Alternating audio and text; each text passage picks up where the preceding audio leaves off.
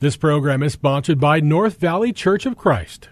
There's a message true and glad for the sinful and the sad. Ring it out, ring it out, ring it out, ring it out. It will give them courage new. It will help them to be true. Ring it out, ring it out, ring it out, ring it out, ring out. Good afternoon, folks, and welcome back to another episode of Redeeming the Time. I'm your host, Chris Macy, and I'm the minister here with the North Valley Church of Christ. I'm glad you can be here with us today. Uh, it's going to be four o'clock now. Um, now I pre-record these, but be aware of the rain and the thunderstorms coming tonight. If it's not already started at this point, be careful out there. Don't drive into flooded areas, and know that this rain is supposed to last for a little while. I'm, I'm up here in the Cave Creek area, and the whole Phoenix area. I think is going to be getting rain this afternoon, which is great. But we should always be careful with that. All right, we're going to be taking a look at Revelation chapter 14 today. We've been doing a, a series on Revelation. I, I didn't really intend for this to happen, but uh, I'm getting a lot of good feedback from this. These are I'm using notes from Guy Orbison, some of my own thoughts, and other uh, notes that I have here in I uh, understanding of Revelation.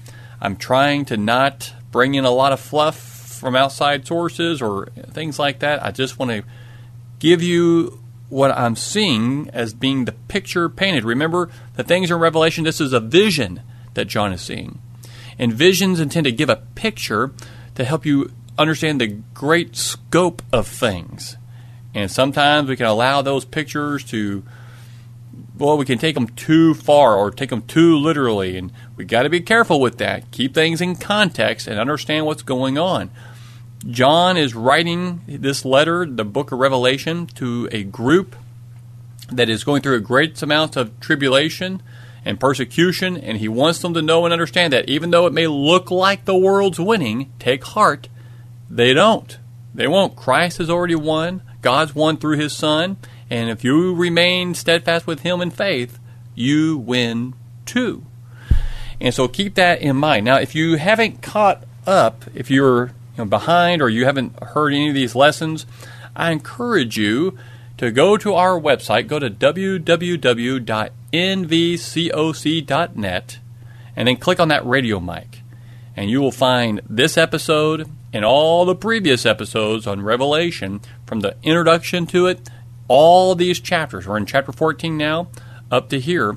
And they're simple. I'm trying to make it as easy as possible and if you have any comments or questions, uh, feel free to, to send that in to me. Now, chapter 14 can be divided in, into three sections or divisions. You'll see the phrase, and I looked, or you'll see the phrase uh, saw, or the word saw. And th- this indicates how each one of these sections begins. You'll see it in verse 1, verse 6, and verse 14. And it seems that this chapter is uh, seems to bring the vision of chapter 12, way back there, to a close. The woman and her son. Remember, she was in birth pains, and the, the dragon was trying to eat uh, uh, the child when he was born. So the woman and her son are confronted by the dragon as the gospel age begins in chapter 12. Uh, they're able to avoid the capture even when he employs his two allies there in chapter 13. And chapter 14 here shows that the woman is safe with the Lamb when Babylon finally falls and the reaping of the earth brings forth the end. So let's look at verses 1 through 5. Let's read that first, and then we'll take a look at the text. Then I looked, and behold, the Lamb was standing on the mount, or was standing on Mount Zion, and with him one hundred and forty-four thousand having his name and the name of his Father written on their foreheads. And I heard a voice from heaven, like the sound of many waters, and like the sound of, a, of loud thunder. And the voice which I heard was like the sound of harpists playing on their harps. And they sang a new song before the throne and before the four living creatures and the elders, and no one could learn the song except the 144,000 who had been purchased from the earth. These are the ones who have not been defiled with women, for they have kept themselves chaste. These are the ones who follow the Lamb wherever he goes. These have been purchased from among men as first fruits to God and to the Lamb, and no lie was found in their mouth. They are blameless. Okay. Interesting section here. You have Mount Zion, sometimes refers to the city of Jerusalem, but here it seems to point us to the heavenly city. And I think that's what it is. It's more spiritual. The Lamb, Christ, is back and is now seen with the 144,000. Again, this is not a literal number. It symbolizes all those who will be saved from the beginning of time to the end. 12, representing the Old Testament saved, is multiplied by 12, which represents the New Testament saved. Multiply that 10 by 10 by 10, that's the full completeness of perfect cube, and you get 144,000. You may be thinking, oh, Chris, that's a stretch, but it really makes sense when you take into account everything we've looked at so far in Revelation. So, again, if this, this is your first time, I'm not going to get into all the particulars. It's easier whenever I have my uh, whiteboard to show this. But we've already seen the numbers 12, we've seen the numbers 10, we've looked at the number 1,000, uh, 10 times 10 times 10, and, and the perfect cube and what all that means. But I'm not going to get into that here. Again, please listen to the previous episodes if you need more on that. So you got the Mount Zion, the Lamb, and the, name, the identifying seal. You know, it's not literally going to be put on our foreheads, but it, it, that just indicates, you know, the forehead that you notice that. I remember hearing once uh, about a kid in uh, Britain. He was in college. In order to help pay for college, he uh, sold advertising rights on his forehead. No kidding. Companies paid him money to put, I don't know if it was a tattoo or not, surely it wasn't permanent, tattoos on his forehead. Because when people see him, what's the first thing they're going to notice? That thing on his forehead. And so if the name of God is written on our forehead, not literally, but there, that means there's something about us that is so obvious to the world they can't help but notice something different that we belong to the Lord. Verse 2 The voice from heaven. Um, that's the 144,000. We'll see that in chapter 19 as well. They're going to sing a new song, the song of victory and salvation. These alone have the experience of salvation and therefore are the only ones qualified to sing. Those in the world aren't going to sing this song. They don't know the mind and heart of God. The picture here is the picture of victory in heaven. All the saved are safe in the presence of the Lamb and the Father. These were purchased from heaven with the blood of the Lamb. They win. Didn't look like it when we were looking at the previous chapter. Boy, it looked bad. But they win. They held fast verses 4 and 5. You get the characteristics of the 144,000 found here are representative of those who are saved and purchased from the earth. They may not be taken literally, since a literal interpretation would lead us to conclude that only virgin men will be part of the numbered in heaven, and that they never lie and are blameless. That's not true. This is a way of life. They are they did not defile themselves with the things of the world and they did not practice lying like the world. I mean, man, just look at what's going on in the news right now with the impeachment hearings and all the garbage coming out of that. It just, ugh, I don't want to get into politics. I apologize. But it's just the way of the world. So that's the first part of chapter 14, verses 1 through 5. Second, found in verses 6 through 16, this is the second vision, vision and this is the announcements of judgment. Let's read 6 to 13 next. And I saw another angel flying in mid heaven, having an eternal gospel to preach to those who live on the earth, and to every nation and tribe and tongue and people. And he said with a loud voice, Fear God and give him glory, because the hour of his judgment has come. Worship him who made the heaven and the earth and sea and springs of waters. And another angel, a second one, followed, saying, Fallen, fallen is Babylon the Great. she who has made all the nations drink of the wine of the passion of her immorality.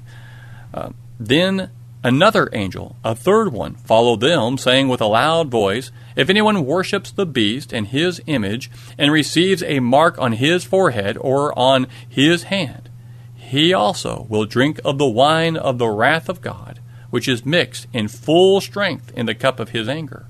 And he will be tormented with fire and brimstone in the presence of the holy angels and in the presence of the Lamb and the smoke of their torment goes up forever and ever. They have no rest day and night.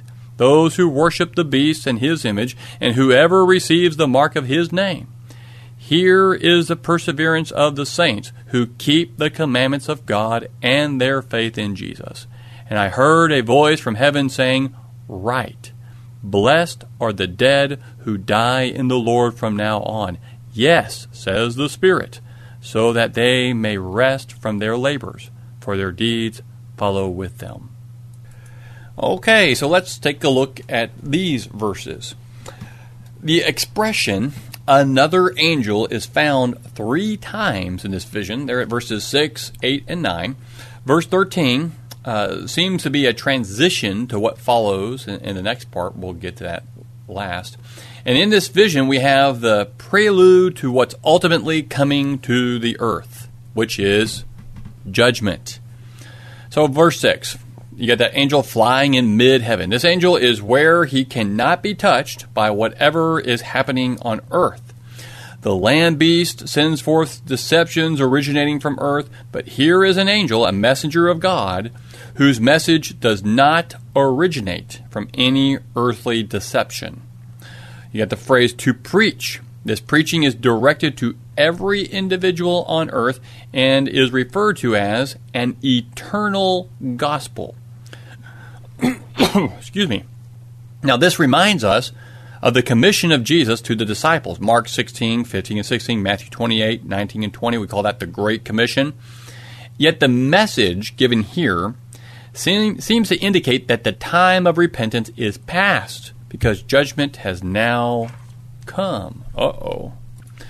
Verse 7 Fear God. The content of the preaching involves the announcement to everyone that the hour of his judgment has come. Everyone will ultimately bow before God, whether they glorified him during their earthly life or not. Then a second angel announces there in verse 8 the fall of Babylon the Great. Many suggest that Babylon is a symbol of Rome. Uh, they'll, they'll quote 1 Peter 5.13 for this. That might be true. but in chapter 17, Babylon is pictured as a woman riding the back of the beast. Uh, that's in verse 7 there if you ever go, if you want to look at that. Which may be a clearer representation of Rome and all anti Christian nations. It is also possible that Babylon here might represent something like the seduction to sin. It might be worldliness and all the earthly allurements that entice people away from God. Certainly, Rome and every worldly nation lead people into sin and separate them from God. However, in the vision of chapter 17, this seductress is using the beast riding the beast wherever he goes. And it is not exactly the same as the beast. Uh, uh, uh, maybe making this one tougher than it should be. I don't know. R.C.H. Lenski, he's a commentator I like. Sorry for my coughing. He suggests, Lenski suggests, that Babylon is the anti Christian empire erected by the two beasts. This, I think, may be closer to the truth than the Roman interpretation. Babylon is a city, and it's a dwelling place. Uh, I think it is the place where all those who are lost dwell, in whatever generation it may be. This is spiritually speaking. Those who have been seduced into sin live in sin. That's where they're at, Babylon. It is not confined to just the first century but to all people of all time that have chosen what Satan offers and rejected the Word of God. You know, check out all the references to Babylon and, and see what you think. Um, if you're writing this down, if you're sitting there, Revelation 14:8, the one we just looked at, another angel, a second one followed, saying, "Fallen, fallen is Babylon, the great, she who has made all the nations drink of the wine of the passion of her immorality." Or 16:9, and the great city was split into three parts, and the cities of the nations fell. And Babylon the Great was remembered before God to give her cup of the wine to his fierce wrath. Uh, of his fierce wrath. 17.5. And upon her forehead a name was written, a mystery, Babylon the Great, the mother of harlots and, and of the abominations of the earth. See that? It's, it seems to be the city of sin in verse uh, chapter 18 verse 2 and he cried out with a mighty voice saying fallen fallen is babylon the great and she has become a dwelling place of demons and a poison of every unclean spirit and a prison of every unclean and hateful bird 1810 standing at a distance because of the fear of her torment saying woe woe the great city babylon the strong city for in one hour your judgment has come. And then 1821. And a strong angel took up a stone like a great millstone and threw it into the sea, saying, Thus will Babylon, the great city, be thrown down with violence and will not be found any longer. That's got to be sin because we're talk- looking at judgment. The point of verse 8 here in 14 is that Babylon is conquered. What once caused all the nations, everybody, to sin is now defeated. She contains all who oppose God. And when the end comes, and all of, of us who are in Christ, you know, what, what is our great struggle here on earth? Those of us who are, try, are in Christ, trying to not sin. Oh, wretched man that I am, who can save me from this? Well, the Spirit of Christ, taking on His mind and heart. But we still sin every now and again, don't we? In heaven, when all this is done, we were taken to heaven. That's going to be taken away. Babylon will be gone. The, the sin and the dwelling of sin will be gone. And I think that's what's being uh, promoted here throughout Revelation. All right, verses 9 through 11 of chapter 14. These verses announce what is to become of all those who worship the beast and are marked as belonging to him. Uh, they get the wine of the wrath of God. That's the ultimate judgment of God. Those who drink of Babylon's intoxicating wine will also get a taste of God's wine. Pleasure and passion now will result in wrath later. God's wine is unmixed, which means it's full strength, perhaps uh, an allusion to the first century practice of diluting uh, the drinking wine. Terms like fire and brimstone forever point us to the idea of an end and an eternal judgment. This is the announcement of what is coming. Verse 12, you get the perseverance of the saints. It seems to speak of those who are steadfast in the keeping of God's commandments and hold to their faith in Jesus. Note, no symbol. Um, uh, uh, the faith in Jesus, uh, they will not drink of God's wrath. So the saints, the 144,000, are pictured, verses 1 through 5, as safe on Mount Zion when God's wrath comes. Not the literal Mount Zion for anyone who is a premillennialist and think there's going to be a thousand year reign of Christ here on the world.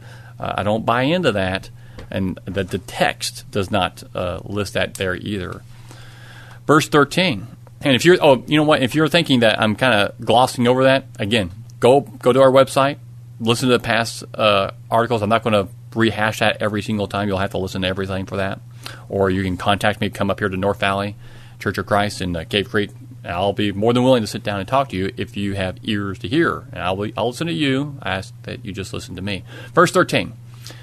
Now, this is, can be attached to verse 12 to explain that those who die in the Lord, that is, in a state pleasing to the Lord, they are safe, they are secure in a circumstance of rest. This is comforting to Christians of any age who must endure the difficulties of living righteously on an earth filled with unrighteousness, and on earth where you know everyone is wanting to dwell in the place of sin, where we have nations that are buying into the land beast and all that he says and say, "Oh, go this way." That's which is you know Satan's directing. Babylon sits on the beast and directs its way. I mean, we just look out there into things like I was reading in an article the other day how um, this was at a middle school or an elementary. The board was upset with parents because they didn't like uh, that they were bringing in a transgender drag queen to the school for the, to talk to the kids. Are you kidding me? Why in the world would any sane thinking person think that would be okay? And yet they do. Libraries, not across the nation, but here and there, are starting to bring in these transgender people to, to read books to little kids. And then they let the little kids crawl all over these people. That's ridiculous. Don't do that. That's bad. Uh, but it's the world we live in. It's okay to kill babies. It's okay to be a homosexual or a lesbian or what transgender or to change your gender and all these things. It doesn't make sense. Well, the book of Revelation lets us know this is how Satan brings nations down and attacks Christians. All right, the third vision, Judgment Day, verses 14 to 20. Let me get my text over here. Then I looked, and behold, a white cloud, and sitting on the cloud was one like a son of man, having a golden crown on his head and a sharp sickle in his hand. And another angel came out of the temple, crying out with a loud voice to him who sat on the cloud Put in your sickle and reap, for the hour to reap has come, because the harvest of the earth is ripe. Then he who sat on the cloud swung his sickle over the earth, and the earth was reaped. And another angel came out of the temple which is in heaven, and he also had a sharp sickle. Then another angel, the one who has power over fire, came out from the altar and he called with a loud voice to him who had the sharp sickle, saying, Put in your sharp sickle, and gather the clusters from the vine of the earth, because her grapes are ripe. So the angel swung his sickle to the earth, and gathered the clusters from the vine of the earth, and threw them into the great winepress of the wrath of God. And the winepress was trodden outside the city, and blood came out from the winepress up to the horses' bridles for a distance of 200 miles. Remember, this is a vision that he is seeing. So, Judgment's Day, you get that one who's sitting on the cloud. All the descriptions here uh, tell us that, this must be Jesus who will come again to take the saved home. And he reaps and he, well, let's just go through the text. So, another angel came out of the temple uh, he is merely the messenger sent to tell the one sitting on the cloud that it's the time of judgment. The time of harvest depends on the one receiving the crop. Only the Father knows when the harvest is fully ripe. A complete number. He when all of, uh, are, are ready are have been saved. Only the Father knows. So he sends out his angel. Remember, he's coming from the temple, which is symbolic of the dwelling place of God. Comes out and says, "All right, it's time. The Lord God, Father says it's time to ripe. So he reaps the earth. The earth was reaped, verse 16. The saved are gathered from the earth. So what might now happen to the earth uh, cannot, uh, or well, now the earth cannot touch those who are saved. Is what I should say. They're safe. The Lord take brought them home. They they have persevered. Then another angel, verse 17. We now have two more angels, one with a sickle and the other has power over fire, and these angels will be involved in the final judgment. The clusters must refer to those who rejected God while living on earth, for these are all thrown into the great winepress of the wrath of God. And the verse 20 gives us the picture of the final judgment. They're they're trodden outside the city. It may mean they're not part of the city of God. They're not welcome there. All uh, uh, are the grapes in the winepress trodden underfoot by horses. It doesn't matter. They're trodden as the point. They're smashed and they're destroyed. And what comes out? Not not grape juice, blood. What a vision! What, how disturbing this must have looked. And the blood filled until all the way up to the horses' bridles. The distance is 200 miles, which bankrupts the imagination.